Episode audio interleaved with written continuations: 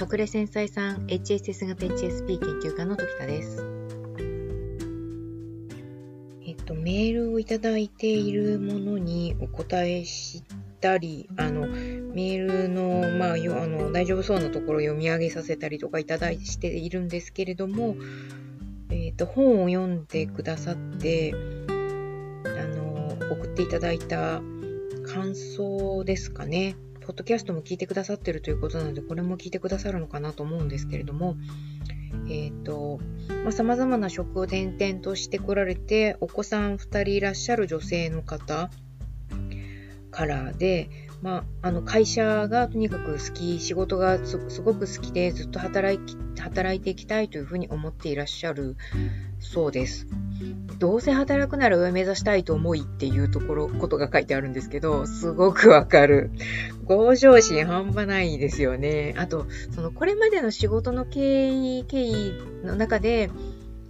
あの、自分の力が発揮、正当に評価されるっていう経験も仕事をしてるとするじゃないですか。まあ、美味しいこともあったり、美味しくないこともあったりしますけれども、うーん、コミュニケーション力も、えー、必要ですし、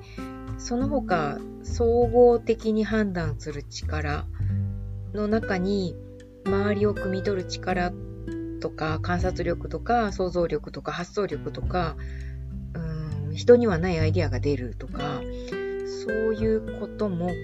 こう、まあ、うまく仕事の中に絡め取られていって仕事全体的にこう自分がのめり込んでフローに入っていくっていう、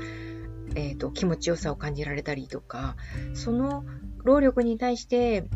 まあ、正当か正当でないかはあのその時によってまた変わりますけれども評価がついてきたり、お給料が上がってきたり、えー、ボーナスが出たり、すごく褒められたり、様々なことが起こりますよね。で、仕事してるとどうしても、えって思うような、足元救われるようなことももちろん起こりますし、その時のドキドキ感全く半端ないわけですけれども、そのドキドキをなるべく減らすべく、なんでしょうね、えっと、犯さない、ミスを犯さないように、こう、先に先手を打っておくっていう知恵もだんだんこう、ついてくるじゃないですか。40代とかになるともう、そういうのもだいぶ分かってきますよね。足元救われやすいやつだったな、みたいな風にして、そうすると本当に実際自分が傷つくこともどんどん減っていきますので、仕事がやりやすくなってくるというふうに思うんですよね。隠れ先生さんたちの場合は、20代仕事に就き始めた頃っていうのが多分一番大変で、よくわからないわけですよ。常識、あの、世の中の常識とは何かみたいなこととか、えー、みんなの感じ方とこれくらい違うんだっていう感じもわからないし、自分ができるかどうかもわからないし、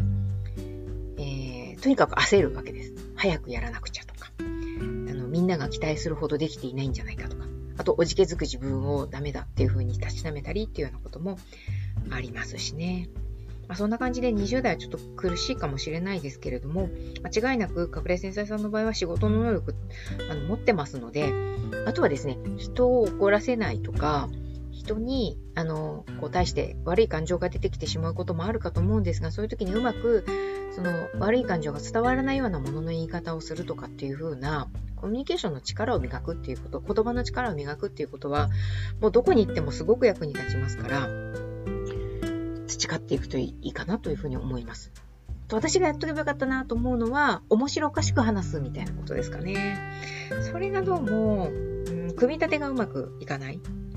それを今からやりたいなというふうに、実は目論んでいたりします。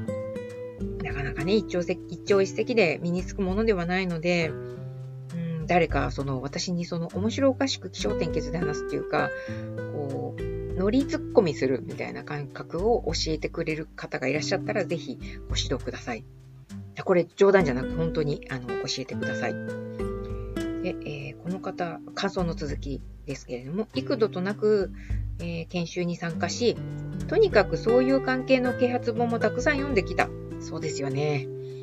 はい。で、その度に腑に落ちるです。はい、そうですよね。でも結局変わらないのです。うん、なんですよ。で、思ったほど、えー、変化してないっていうことが、あの、起こりますから、そのことで自分で自分に腹を立ててしまったり、こう、じくじくした気持ちになったりっていうようなことも起こりますし、自己肯定感も下がりますね。えー、この夏に時田さんの本と出会って、それまで人もみんな私と自分と同じくらい考えて生きているんだろうというふうに思っていたことが違うようだと知り衝撃を受けております。ですよね。これほんと衝撃ですよね。で、えっと、実際何対何かみたいなことはわからないですけれども、そう言われるとそうだよなっていう感じってどっかで皆さん分かってらっしゃるような気がするんですよね。これまで考えすぎとよく言われる意味が分からなかったのですが、やっと分かった気がしますということだったので、すごくピンときちゃったんだと思います。読んでて。本を読んでですね。そして思うんです。時田さんの本の中にもあったのですが、やりたいこと、えー、自分の中では仕事においての成功を指してるみたいなんですよね、この方はね。で、やりたいことを変身の先にあるものや、今の自分を飛び越えていかないと、飛び地の先に手に、飛び地に先に行かないと手に入らないものというふうに捉えているというふうに書かせてもらった、あの、挿絵入りのページがあるんですけれども、あの挿絵、なかなかよくできてますよね。あの、イラストレーターさんが、えっ、ー、と、書いてくださってるんですけど、すごくうまく撮られてくださってるなというふうに思いました。で、この方がですね、まさしく私がまさしくそういうふうに捉えていて、今まで手当たり次第にセミナーや研修を受けてきたけれども、こう、返信の責任あるものじゃないらしいということが分かり、ある意味途方に暮れていますというふうに書いてくださってるんですね。うん。途方に暮れますよね。えっと、そのことが、あの、扉のところに書いてありますよね、本の。実は、あなたの中にすでにありますというのが、その答えなわけですよ。ですけれども、外に探しに行ってしまうんです。その外に探しに行ってしまうっていうことがダメなわけじゃなくて、外に探しに行くっていうことを経た上で、あれ、外にはないのかもしれないなっていうふうに、本気で気づかないと戻ってこれないんです、自分の中に。その旅をするのが多分30代というから40代の前半くらいまでなんじゃないかなというふうに思います。うんと、この方のご質問はですね、どうしたらいいのでしょうか？ワークですか？講座ですか？動画ですか？本ですか？本を読めば読むほど逆に今何をどうしたらいいのかわからなくなりました。というふうに書いてあるんですよね。実は本の中に書いてあるんですけど、あのー実感、体感がないと本の中になあ書いてあるなっていうことがどうやら気づかないみたいなので、一回個人セッションを受けていただきたいなっていうのが私の希望です。えー、講座を受けてくださってもいいと思います。はい。えー、ここの方本当にお仕事できるんだなと思うのは、最後にあの、謝ってくださってるんですけれども、長々とすみませんと。こんなことをあのメールにさせていただいて申し訳ありませんという内容で締めてくださっていますが、あの、わからない場合は、手当たり次第にやるっていうことではなく、直接本人に聞いた方がいい。分かっている人に聞いた方がいいというふうに思います。えー、最近、あの、ひとみさんというあの方にですね、ニナチャイルドのワークをお願いすることをし始めましたので、ひとみさんのセッションを受けられてもいいかなというふうに思いますので、そちらも検討してみてください。と私のセッションもですね、あの、時々、えー、枠を公開しますし、事務局に言っていただいたら、あの、取りやすくなるかもしれないので、そのあたりは、えー、ご検討の上、えー、お手を挙げていただければというふうに思います。